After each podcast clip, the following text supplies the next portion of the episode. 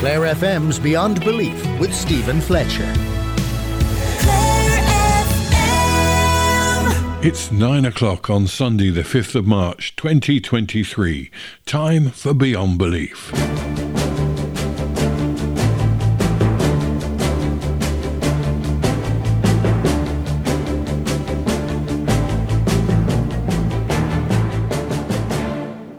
Good evening, Stephen Fletcher with you again for the next hour, and we have another packed programme for you. I talked to a Church of Ireland priest originally from South Africa who tells me one of the reasons he came and stays in Ireland is because he loves the weather here. I play two more songs from one of my favourite artists, the singer songwriter Harry Chapin.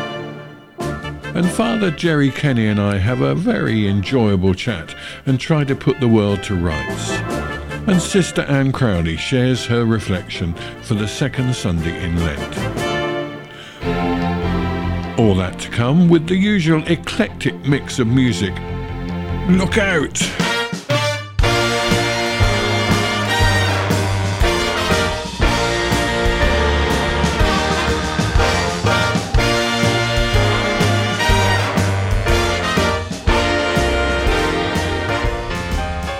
I think there's too much negativity in the news at the moment, so I thought we would start with this from the Jools Holland Rhythm and Blues Orchestra with Rumer singing Accentuate the Positive.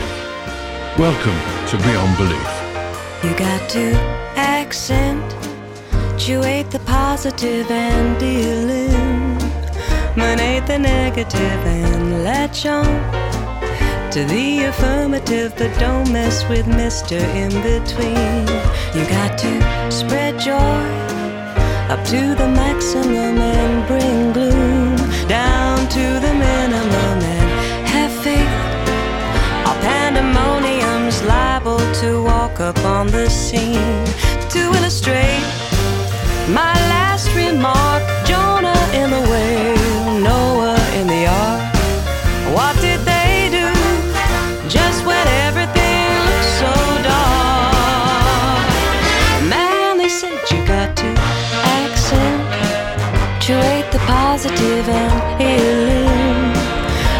Eliminate the negative and latch on to the affirmative, but don't mess with Mr. In Between.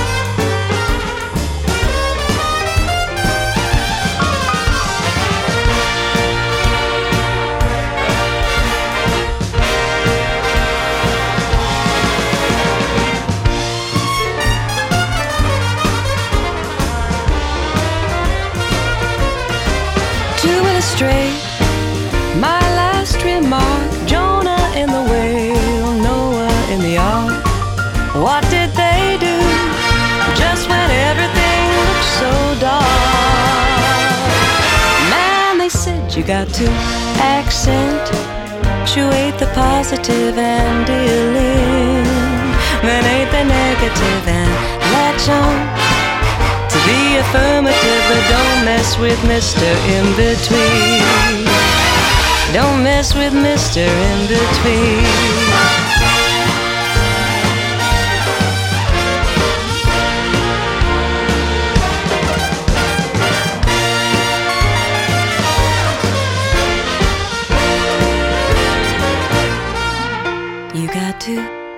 Accentuate the positive and eliminate the negative and latch on to the affirmative, but don't mess with Mr. In Between.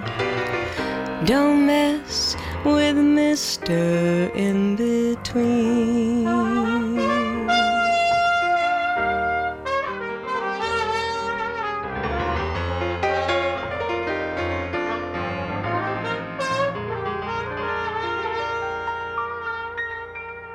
Well, there's something to wash away the negativity there may be around at the moment. It's the Jools Holland Rhythm and Blues Band with Accentuate the Positive.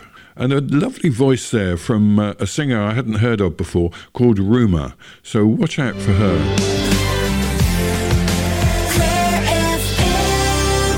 You're tuned to Beyond Belief on this Sunday evening.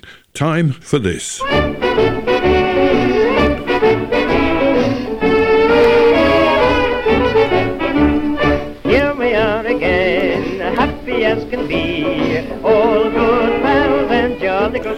Good company. Yeah, well, here we are again, sitting in Kilrush in the uh, in the what do we call it? The Wild Atlantic Way studio of Clare FM. Uh, we're here, and I'm sitting across the table from Father Jerry. And good news, Jerry, we have got rid of those mince pies Wow, that kept but- kept appearing, kept, and despite my best eff- efforts, they kept coming back. And uh, I, I fed some to Colin Flynn, and you've been gallantly eating. They've gone, and the good news is. Hot cross buns are here. I know there's a sort of a lentil flavour in front of me now, uh, you know, with a cup of coffee. So we, we better be a little bit Lenten and, and in, our, in our imbibing. Yeah, this- ma- make sure we don't enjoy them anyway. and of course, they've been in the shop since sort of uh, uh, the 1st of January, haven't they? We've had hot cross buns available. So. Yeah, that's you know it amazes me. I suppose that to some extent, when I look back at my childhood, I think it would be the same for you. Like you know, seas- everything was seasonal in the shop, but now you go into the stores now, and it's all about Easter. Yeah. like since January, we're they're selling Exactly. Easter eggs. Yeah, You know, yeah. so the commercial entity is moving us far too advanced. I think in some ways. I mean, by September they'll be looking at Christmas. You know, that's sort of it's it's it's a little bit too rapid. I think. I think know. so, and and that's got implications because in the UK at the moment there are shortages of some vegetables, tomatoes, peppers, things like that, which of course we've grown used to being able to buy all year round, and of course. Seasons don't seem to rule now, but they are having to because of various things. And I don't know if it's Brexit or what it is, but they claim it's not Brexit. But certainly you find all the shops here in Ireland seem to have all the green grocery that you want. And people are posting pictures from Europe saying there's plenty of here. But in the UK, you're limited to the number of even potatoes now uh, being rationed by some of the shops. And so the point is that we've grown used to having what we want when we want it. And perhaps it's no bad thing that we're having to think about seasons and not fly in from Morocco or, or, or just think of the air miles that's involved in travelling like that. Exactly. So we're having to get back to basics a little bit. We are, and but I, I one of the joys this time of the year for me, and I mean I discovered it over the last few weeks, really was just the sight of daffodils. Yeah. It really that really speaks to me that spring is on the way, and um, I know back in Kilkee we're doing a little project there on the graveyard for our, the former clergy of, of Kilkee and in conjunction with the tidy towns. And last year they planted some daffodil bulbs, and last week I was just walking past it, and suddenly you know, just the sight of those daffodils appearing out of nowhere. Yeah. You know, it just told you nature. Yeah. We have so much to learn from. And actually, today, the second Sunday of Lent, with that gospel story of the Transfiguration, one of the commentaries I was reading on it in preparing for it just reminded me of that special encounter that the apostles had with Jesus on the mountaintop. God has encounters with us every day of our lives, but maybe sometimes our eyes aren't open to that. Like the encounter of just even sitting down here and chatting with you, Stephen, but you know, the, the wonder of, of creation all around us. Like that's God speaking to us, and we Yeah. just sometimes our eyes aren't open to it. Yeah. In Milton Keynes, where I was, of course, I've been dashing to and fro, but I was there until uh, two days ago.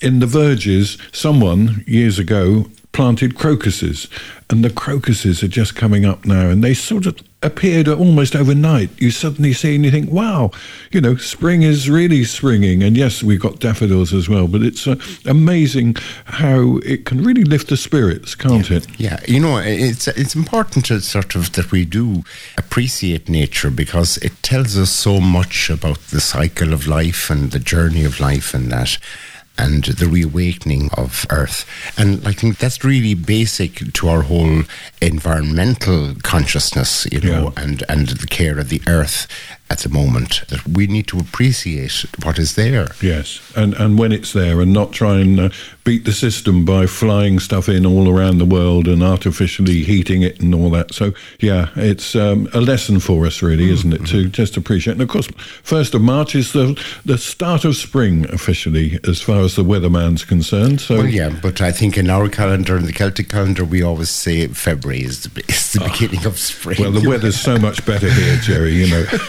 of course, Stephen, of course. I'm the wild Atlantic way. Yeah. Now, did you see any northern lights? Did you? I did. I, I I saw a glimpse of it from my window actually when uh, Wow. during the week when I was uh, upstairs. Just this magnificent sunset. But I actually got a picture that somebody took above and done Doonbeg of the lighting. Man, it is just magnificent. I know. Again, like it's, this is evidence. Like the, the, look at nature speaks so much to us. Yeah. Of the beauty that we have. Yeah, yeah. Um, sadly, it was. Um, we were all set to do it, but it was it was cloudy, so we missed it. But the number of pictures, because normally it's not that far south. Apparently, you can get it in Scotland sometimes, and maybe in the north of Ireland. But uh, uh, to actually be able to get it down this far south is very unusual. But uh, yeah, lots of pictures, lots of uh, love. And of course, now everyone's got a phone that's got a, a camera on it. Everyone can take a picture, so uh, it's, it's very nice and another sign of God's hand. Absolutely. And that's what our, our faith is calling us to do is just to be aware of that and appreciate it, you know? Yeah. The the other big news in the week in the UK and in the north of Ireland, of course, is this new Windsor framework or whatever, which seems to be I won't say universally, but very nearly universally accepted, and everyone's saying it's a, a great solution to. Uh, the mess that, uh, if we're honest, was created by Brexit in the north, particularly causing great problems. And so that looks as if, please God, that's been resolved and uh, resolved peacefully as well. Yeah, and in- fairness, I suppose sometimes we're glib maybe about those that have to work in political life, but it does take a lot of work from the whole agreement of 25 plus years ago and the working that had to be done on that, and now this particular little dilemma that has caused the problems after Brexit. And you know, it, it does take a lot of effort behind the scene to get the framework right, and Yeah. so our prayers should be with the, the people that that do this. yeah. Otherwise, where will we be? You know. Yeah. You know, we, we just need people of goodwill, don't we, to sit down and be prepared to realise their differences, but to see ways to resolve the differences and uh, to work for the common good. You know, that's that's really what they should be doing. And uh, let's hope that this is a sign of a, a new relationship between uh, uh, the North and UK and Europe. Funny, that's reminding me, I would be doing a lot of work in the background in relation to school management and stuff like that with our Dawson office based in Limerick for the Fall region for a number of years. And I've always held that really there's, there's a lot of unseen work that enables a school to open and be a comfortable place in the morning that people never see. The background work of boards of management and putting in place plans for development and ensuring that all things are safe, etc., in the school and things like that. And the way I look at it is that's the oil that keeps the wheel turning. You never see the oil, but the oil is essential. Otherwise, the wheel would stop. Yeah. I think we do need to appreciate that background work that often is unseen and that we don't take account of. But without it and the voluntarism of all the people like that who work on, on parish committees and whatever, you know, it's essential because otherwise things will grind to a halt. Yeah. And I was reading in one of the papers school principals now spend nearly half of their time on admin and not actually teaching, which uh, I suppose it's inevitable, really, but it seems a terrible shame if they're not actually pupil facing for the majority of their time. In, in, they're involved in the office, you know, filling in forms and, and doing all the paperwork. I jokingly say to my friends uh, that we've lived through a time where a new industry has crept up that nobody sort of launched, and it is the industry of compliance Yeah. and admin. Yeah. It just has become a huge part. Across everything. I mean, I have it at parish level. We have it in, in all of our lives where we have forms to fill. We have, you know, it just, it's the whole new industry to some extent. I, I know. And, and that really is one of the reasons why we're sort of merging into ever bigger groups. As example, of course, the Diocese of Tuam, Limerick and Killaloe. But it means that you can have one specialist to deal with all this compliance business because, like you, we're now a charity or we're about to become a charity. And of course, all the stuff that goes with that, the forms and the paperwork and the trustees and all the rest. And the average member of the parish is really not wanting to get involved in that. And so you have to get somebody who is gifted at that. And it's all part of this reorganisation, isn't it? That, it is, uh, yeah, we're, we're, having to do in, in our church and certainly in, in the Killaloe diocese oh, as yeah, well. Yeah, it is, it is. It's in everybody's life, I think, this whole admin has become just another animal in, yeah. itself yeah. uh, that can eat into our time. And we just have to create the space for it. And, and as you say, maybe it means that you have to get specialists in to do certain particular work that before you didn't have to, to worry about. But that's the way in which we're, we're living. But it has it just struck me like that nobody has actually named this thing called administration and starts to see, well, look at this as a live industry in itself. Yeah, yeah. And it would seem to be non productive.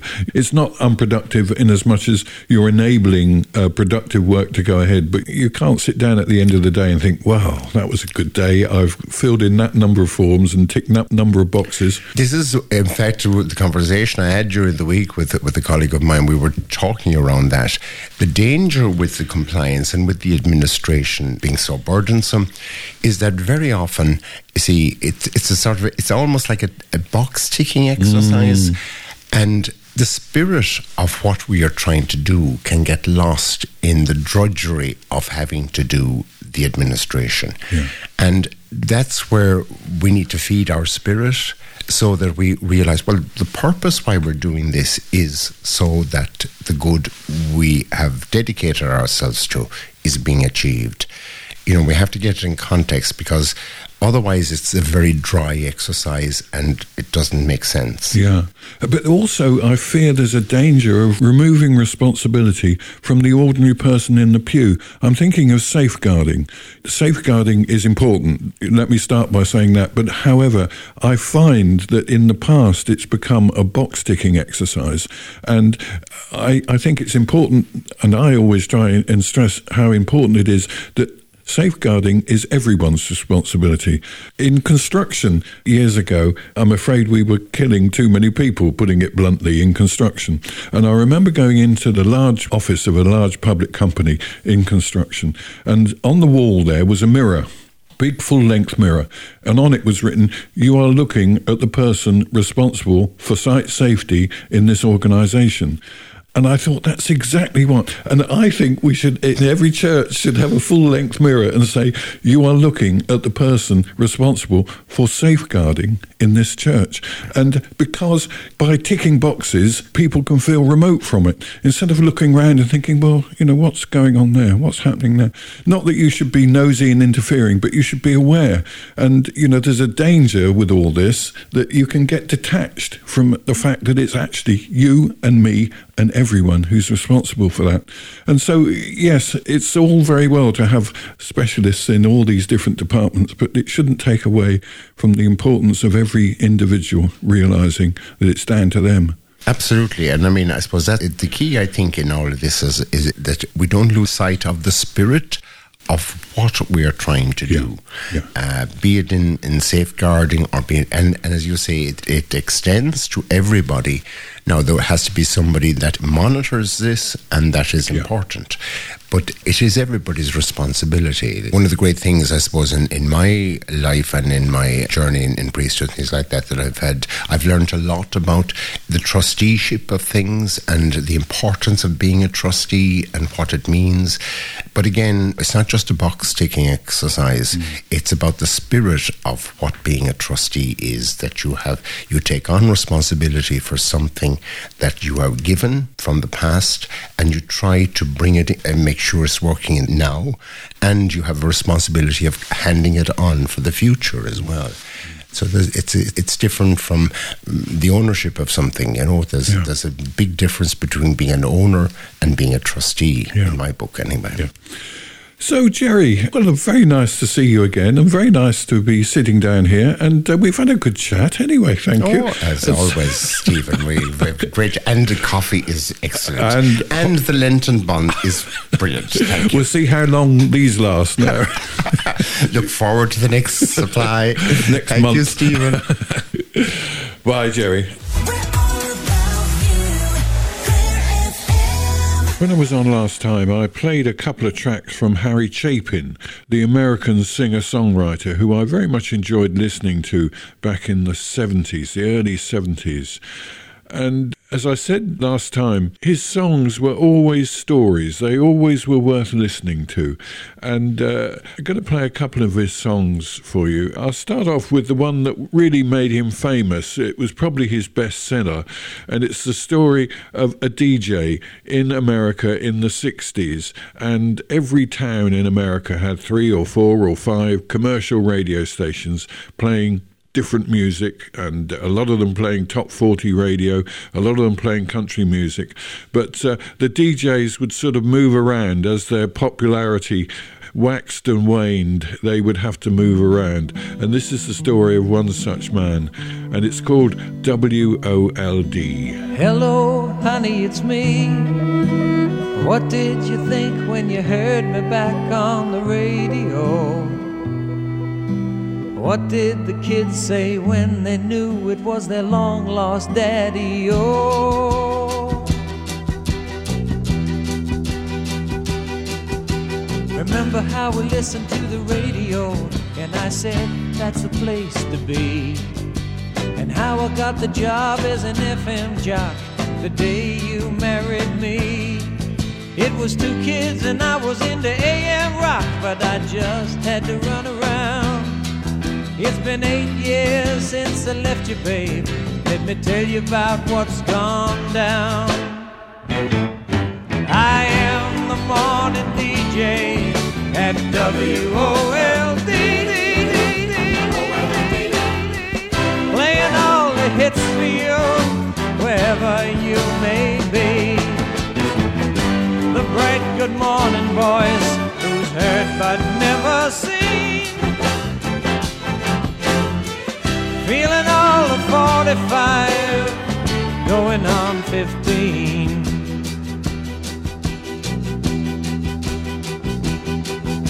The drinking I did on my last big gig, it made my voice go low.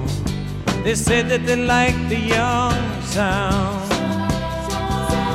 when they let me drifted on down to Tulsa, Oklahoma to do me a late night talk show. Now I've worked my way down home again near to Boise, Idaho. That's how this business goes. I am the morning DJ at WOLD.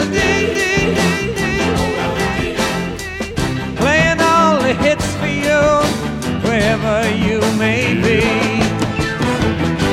The bright good morning voice who's heard but never seen. Feeling all of 45, going on 15.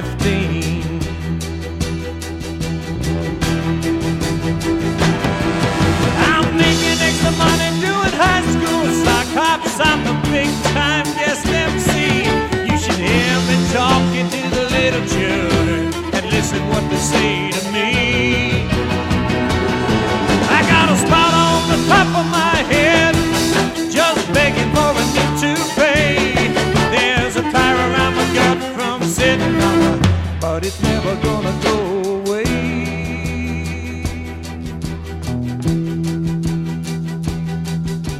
Sometimes I get this crazy dream that I just take off in my car.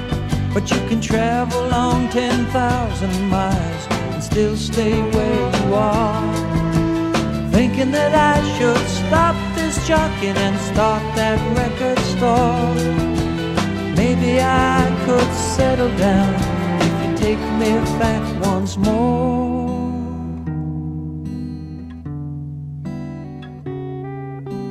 Okay, honey, I see. Guess he's better than me. Sure, old girl, I understand. You don't have to worry, I'm such a happy man.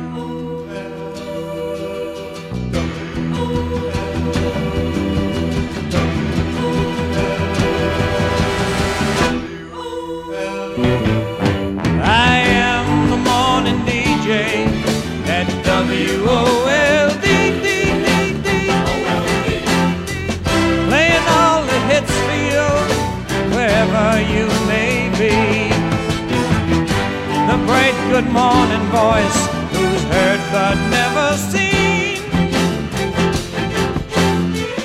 Feeling all of 45, going on 15. I am the morning DJ at WOLD.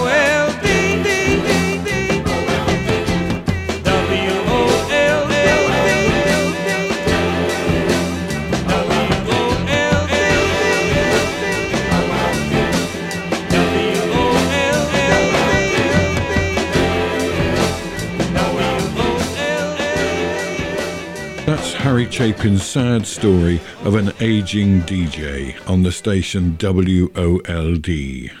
As I said, so many of Harry's songs are stories and they really deserve listening to. And one of them I'm going to play now is the story of how he met his future wife. Harry met Sandra Gaston, uh, described as a New York socialite who was eight years older than him.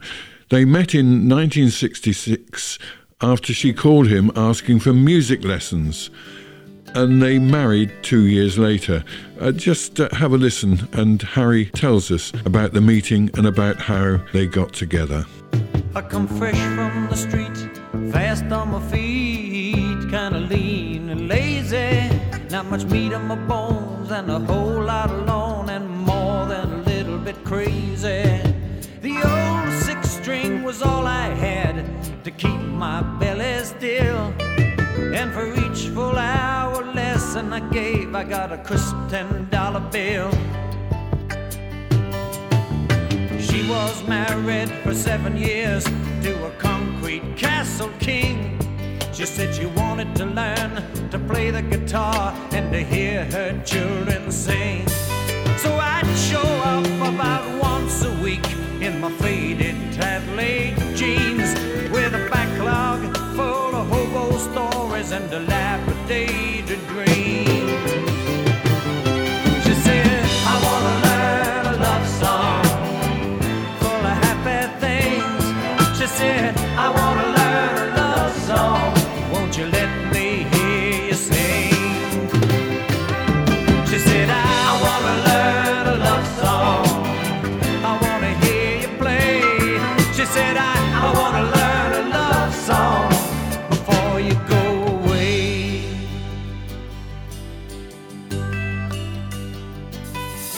So I tried to teach her a couple of chords and an easy melody. But it always turned out she'd rather listen to my guitar and me.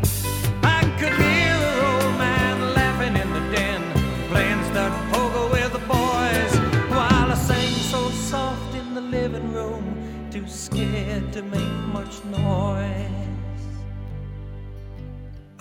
One week and the den was dark, and she met me at the door. And we sat on the couch and we sang and talked till I could not sing no more. The silence kept on building, her eyes grew much too wide, and I could hear both of our heartbeats, but there was no place to hide. She said, I wanna learn a love song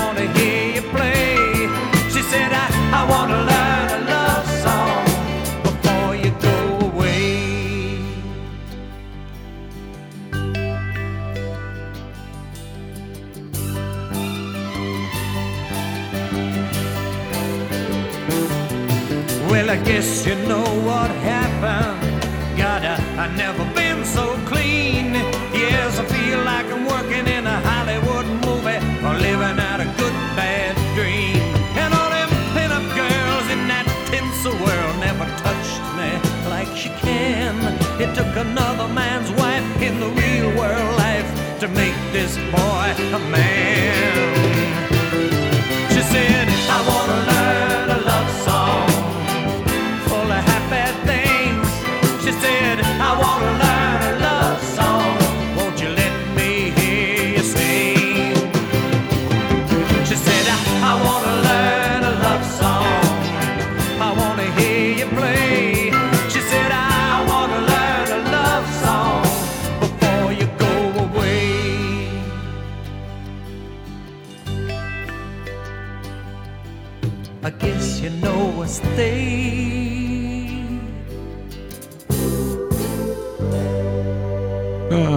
Chapin, how refreshing to hear a song that tells a proper story and uh, it, the words actually uh, make sense and mean something. But uh, yeah, Harry Chapin, bless him, he died in 1981 at the age of only 39. He was on his way to a charity gig in New York State and crashed into uh, an articulated lorry. And uh, the latter part of his life, he was very involved with humanitarian projects, particularly world hunger and child hunger. And he spent most of his time doing charity gigs and raising money for that. And uh, he was posthumously awarded the Congressional Gold Medal for his campaigning on social issues, particularly his highlighting of hunger around the world and in the United States. So that's uh, a little bit about Harry Chapin and uh, playing you some of his music. And I'll probably do that again in a future program because there's a whole wealth of material that he produced before he sadly died, as I say, at the age of 39. You're tuned to Beyond Belief with me, Stephen Fletcher, on this Sunday evening. As we've spoken about before, the Church of Ireland has been making changes to its diocese in the west of Ireland. The new United Diocese of Tuam, Limerick, and Killaloe has been formed by bringing together six former dioceses, including two of our local Church of Ireland dioceses in Killaloe and Limerick. A new Church of Ireland rector was recently instituted in Cloughjordan in County Offaly, and I've been speaking to the Reverend Gary Paulson, who has just returned to the diocese, having served in Killaloe previously. Well, I'm very pleased to have been joined by the Reverend Gary Paulson, the newly installed rector of Cloughjordan in Offaly, just over the border from County Clare. And uh, Gary, you're fairly uh, familiar with this part of the world. Yes, I, uh, I I'm familiar with the diocese of Killaloe. Um, you, you know, I lived in Killaloe for a number of years and loved the the area. So it's it's nice to be back into an area that's quite familiar, just up the road. You know, familiar territory, I say. And obviously, we can tell from your accent that uh, you're not from Ireland, you're not from the UK. You're from South Africa. And whereabouts in South Africa did you grow up? Yes, I was born in, in, in Cape Town in the Western Cape and, and lived most of my life there. Um, that's where we grew up and I loved it, you know, loved the Western Cape. And I suppose you always love where you're born because that's what you know and what's familiar. And uh, and I've been living in Ireland about uh, just over 12 years now, about 12 years. Yeah. And in Cape Town, was it a big family you had? How many of you were there there? Yes, uh, we, I just had one sibling, a sister. She unfortunately died many years ago at the tender age of 35. You know, she had uh, cancer, dreaded disease. And so uh, it just ended up being myself uh, for, for, you know, my adult life. Yeah.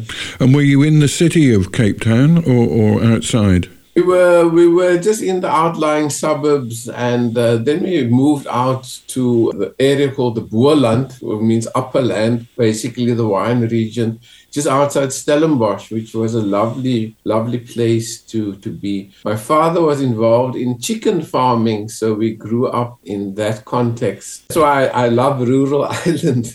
Of course. You don't keep chickens in the rectory yet, do you? well, I'm, I'm it's early days, yes. I'm always two-minded about about them, you know, about, about chickens and about the other things that once you're feeding chickens, they become a target for rats and foxes and everything else. Yes. Yeah, and of course we've got bird flu at the moment as well, so Yes. uh, that's a worry. But anyway, so your early days in South Africa, you obviously went to school, and which route did you choose after school? Yes, I grew up in an awkward time in South Africa when there was really, you know, the fighting against apartheid and in, and in school. School was a challenge. When we started secondary school, we were about 40 in a class. And from my group, only four of us managed to matriculate, finish school, simply because of circumstances. And then when I finished school, I actually studied surveying. And so that's what I did. I was mainly involved in, in, in the housing industry in the Western Cape, yes. Was that land surveying or quantity surveying? I did a bit of both. I started in land surveying, actually qualified. And then in the company I was, there was mainly housing. And I got involved in, in the quantities and actually went back to college. The company then sponsored me. So, so I did a bit of both. And so uh, ended up uh, being quantity surveying being my main line of work. Yeah, yeah. And project management, mainly developments with a, with, with a company. Yeah, and uh, what part did faith play in your early life? Uh, did, did it suddenly come as a blinding flash to you? How did it happen?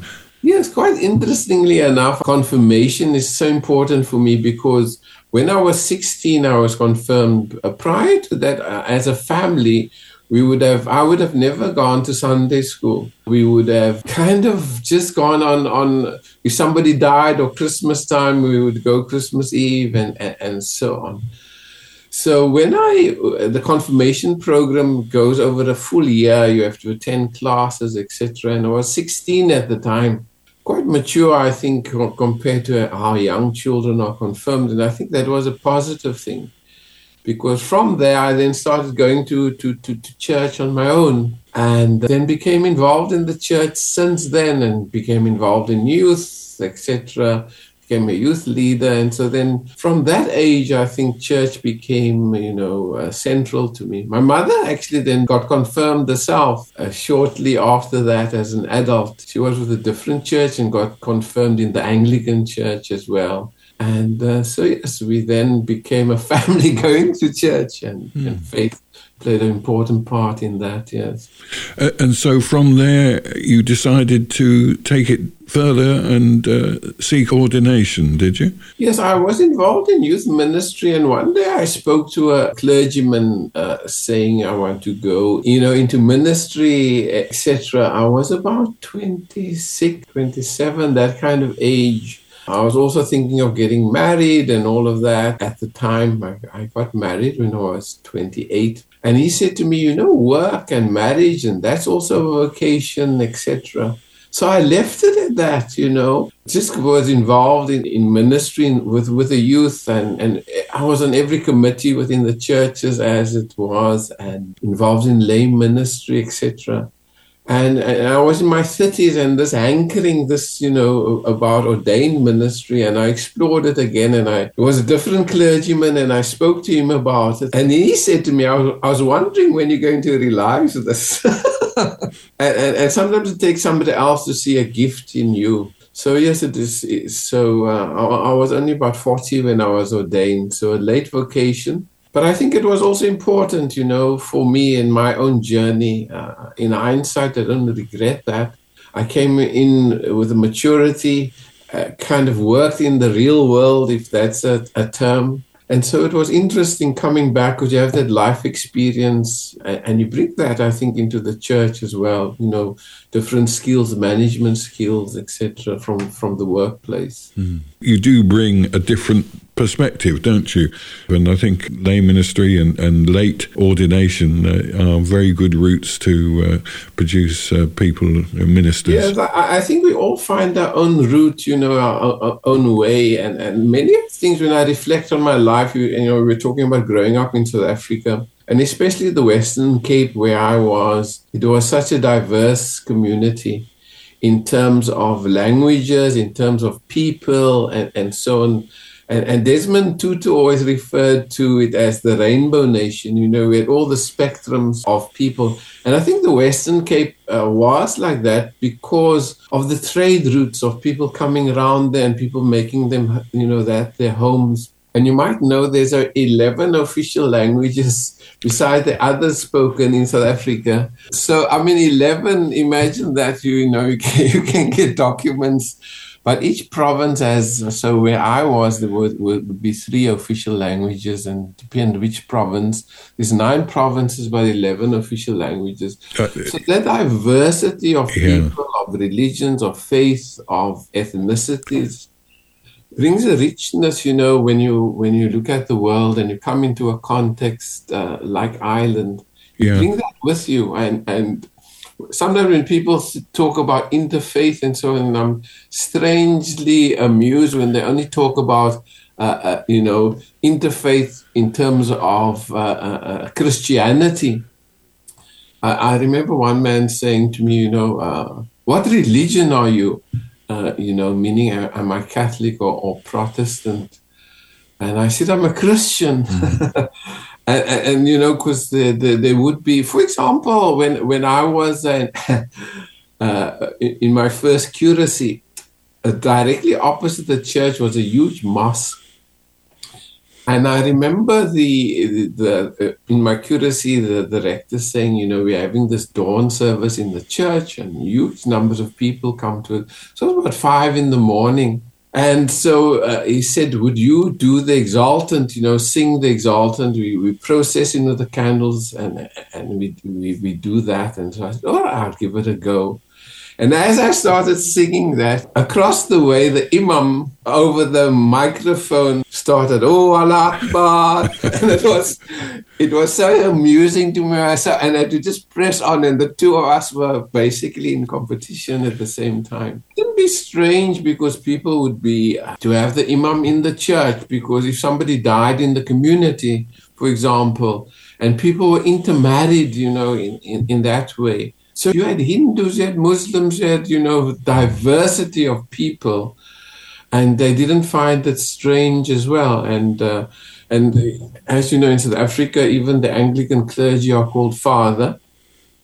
And, and and so when I would walk in the street, you know, whether it, was a Muslim or Hindu or whatever church they belong to, because there's so many denominations, more than twenty uh, they would know you'd say hi father how are you?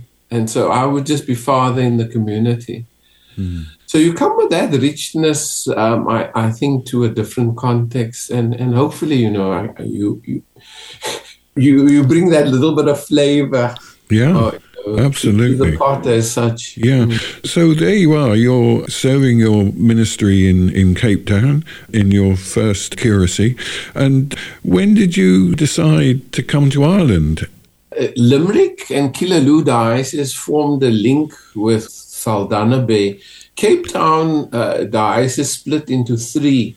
So I was ordained in the cathedral in Cape Town and had a lot of my time there. But so I ended up in a, in a region called Saldanha Bay. So it was still just part of the suburbs of Cape Town, but it stretched as far as the Namibian border. So when I say a region, I'm talking about seven, eight hundred kilometers. You know, distances are different uh, there. So Saldanha Bay, uh, which was part of Cape Town, formed a link with Limerick and Killaloe. And I was on the link committee and ended up uh, being uh, the chairperson of, of, of that. And so uh, Bishop Trevor Williams came to, to, to Cape Town, or, you know, to Saldanha Bay in 2009 to formalize that. And Robert Warren was the archdeacon and his wife and, and, and somebody by the name of David Tuff, you might know. They came over to Cape Town and his wife Jackie. And so I hosted them in a place called Paarl, where I was at the time. And so we were just chatting, and I had a visit booked to, to, to Cape Town as well. And I said, I'm really interested in ministry. And Robert said, There's a vacancy. I'll send you the information. And the rest is history. Oh, very good. I ended up in, in, in, in, in, in Ireland, you know. Uh, I thought I was coming to just explore, and I was interviewed, etc. And the same night, the bishop said, "See me in the morning," and said, "I'd like to appoint you as rector." Very good. So, uh, a big change for you then. I mean, not least because the weather in South Africa, I imagine, I've never been there, is uh, a bit different from uh, the west coast of Ireland. Yes, where I when I stayed was Mediterranean, so I think you have distinctive seasons. The winters are very similar, I would say, very cold, and you, have bit of snow and so on. But the summers would be much hotter, so you'd have distinctive season. And I find in Ireland it kind of blends. You know, somebody once said to me, "You know, it's summer in Ireland when the rain gets warmer." but um, I, I love the weather here because I don't like the extreme heat, actually, personally. So uh, I enjoy uh, the summers here because you have beautiful days, uh, you know, and, and, and long days, etc., which is lovely. So I, I, one of the things people say, why did you come to Ireland? And say for the weather. Because when you have 35 to 40 degrees for four or five months. You know, it's fine when you're on holidays for one week or two weeks, but when you live in that every day, I remember in South Africa we used to wear all the vestments, you know, so you have your shirt and you have you know, you have an alb and then you have your chasuble, etc. And you'd just be dripping with perspiration. the very northern hemisphere vestments were worn um, and I'd often just wear shorts under, you know, short uh, trousers under that, and, and sandals, you know, and, and usually just a t-shirt without the all the, because you just couldn't stand the heat, and it would not be unusual to wear two or three shirts in a in, in a day because mm. it was just so hot. Mm. So no, I I enjoy the weather and I enjoy the summers here, and and they're just warm enough and they're just hot enough and they're beautiful days, and so I think, uh, you know, the extreme. I went back, uh, you, you, know, recently I had a bereavement. My own mother died. And went back to the funeral just a few weeks ago. And it was so hard, you know, being in the church there. And uh, I, I went, uh, you know, in my tie and obviously the for- formal wear. And I noticed so many people in the congregation just had on short trousers and sandals and very practical. And hmm. I was there dripping with perspiration. You'd become Irish and a foreigner, hadn't you? In that's right. Yes, you know, I, you you do you do adapt. You don't realize yeah. it till you go back. You yeah, know, yeah. That, I, oh, like I said, I think I've come and I've bring influence uh, Ireland, but I think Ireland influences me as well. Mm, mm. You have that you you know uh, reciprocal relationship, yeah. Yeah. So you're you're now rector of Cloughjordan. Um, tell me a little bit about uh, Cloughjordan. Well, it, it, it's literally only weeks now. I'm still finding my feet. I only have internet since last week. So I, it's it consists of five churches. Uh, one is only open up in summer from May till September. That's Templeharry. The other four churches are open uh, each Sunday, and uh, one week I do three of them, and the other week I do two. So that's the, the, the, the, the rhythm here. And just discover that the name Cloughjordan means stone. St- Clog means stone, and there was a stone brought from Jordan at some stage by some prince or, or some dignitary here into the castle. And they say the stone is still held in, in something there in, in, in the eco village. I haven't seen it yet. But apparently that's the name where it comes from, Stone of Jordan, and there's some link still with Jordan, yeah. So they say, it I think it was used as a keystone in, in the building, and I, I don't know if it was during the time of the Crusades or whatever when they, you know, were there and, and, and fighting. Mm. But I'm, I need to find out more about the history. And so it seems to be an interesting place. It has the eco village, you know, and, and a bit of diversity to yeah. Well, Gary, thank you so much for joining us this evening. And we do wish you every success in your ministry in this Church of Ireland new diocese that, of course, you're very familiar with because this is where you first came when you came to Ireland in 2009. Just lovely to be back in what is familiar and familiar territory and back in the area. And uh, so, yes, it's early days and looking forward to my ministry back in what is familiar you don't realize, because when I came to Ireland, I came to this diocese. And when I moved to Fermoy, it felt very strange. you know, the rhythm of things, the rhythm of people, the way the diocese works. You would imagine it'd be so different on such a small island, but it, it is, you know. I find over a small distance it can be quite uh, diverse. Even accents changes, you know, from one one region to another. Yes. Yeah, well, of course, Cork is fairly unique in its accents. But, uh, well, uh, Reverend Gary, thank you so much for joining us and uh, filling us in as to uh, your journey, your journey of faith, and your journey all the way from South Africa. Uh, we do wish you every success and every joy in Cloughjordan, and uh, we look forward to hearing from you during your ministry as well. Thank you very much. Thank you for the chat. Well, as usual, I like to ask my guests for a favourite piece of music. And here's the Reverend Gary's choice The Rose by Bette Midler.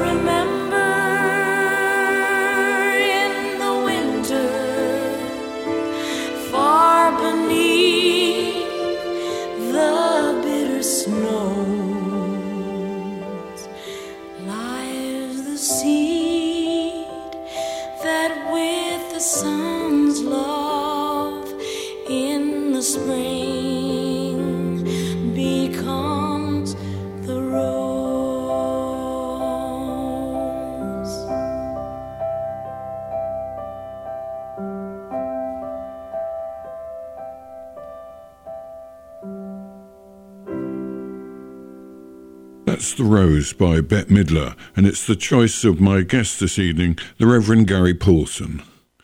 Time now for Sister Anne Crowley with her reflection for the second Sunday of Lent.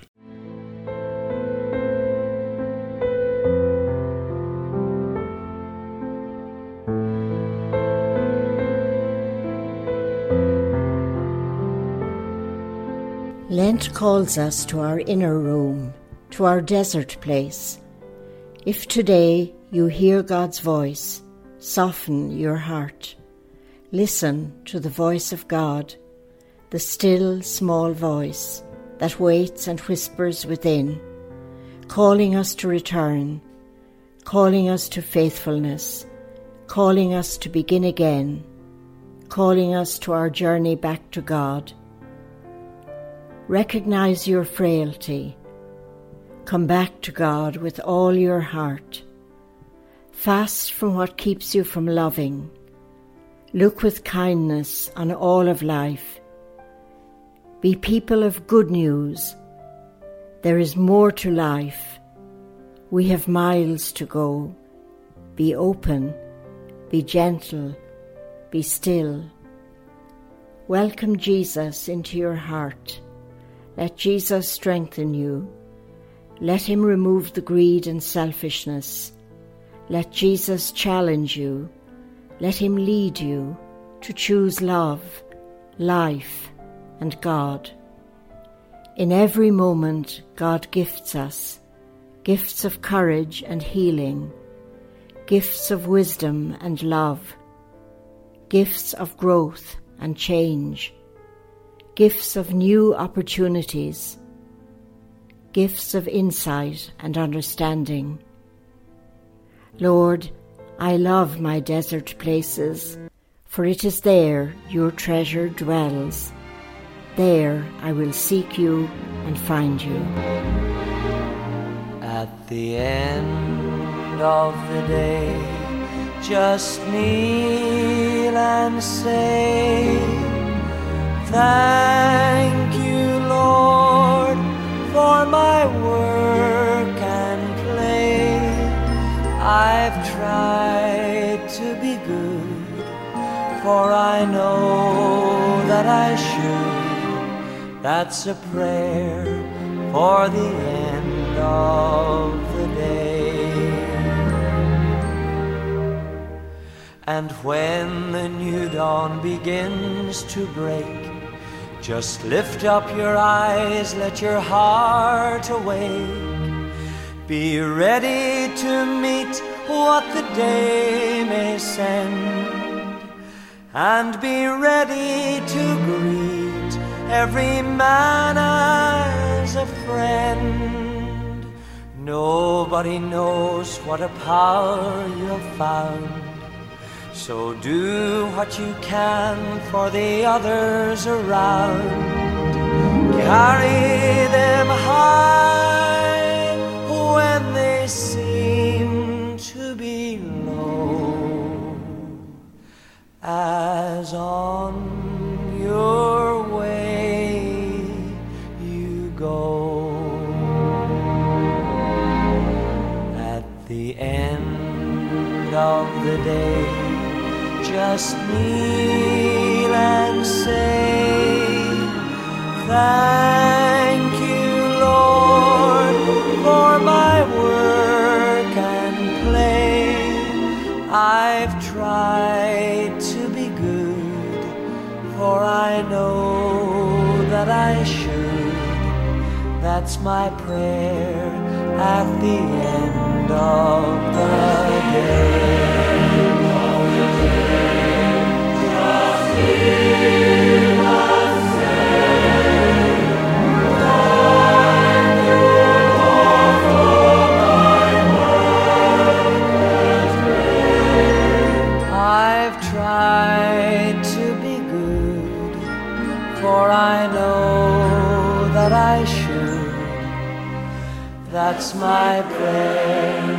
At the end of the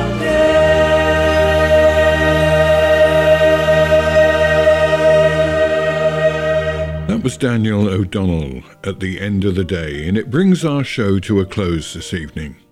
My thanks go to our guests, the Reverend Gary Paulson and Father Jerry Kenny, and our musical guest, Harry Chapin. But as ever, I thank you for being with us this evening.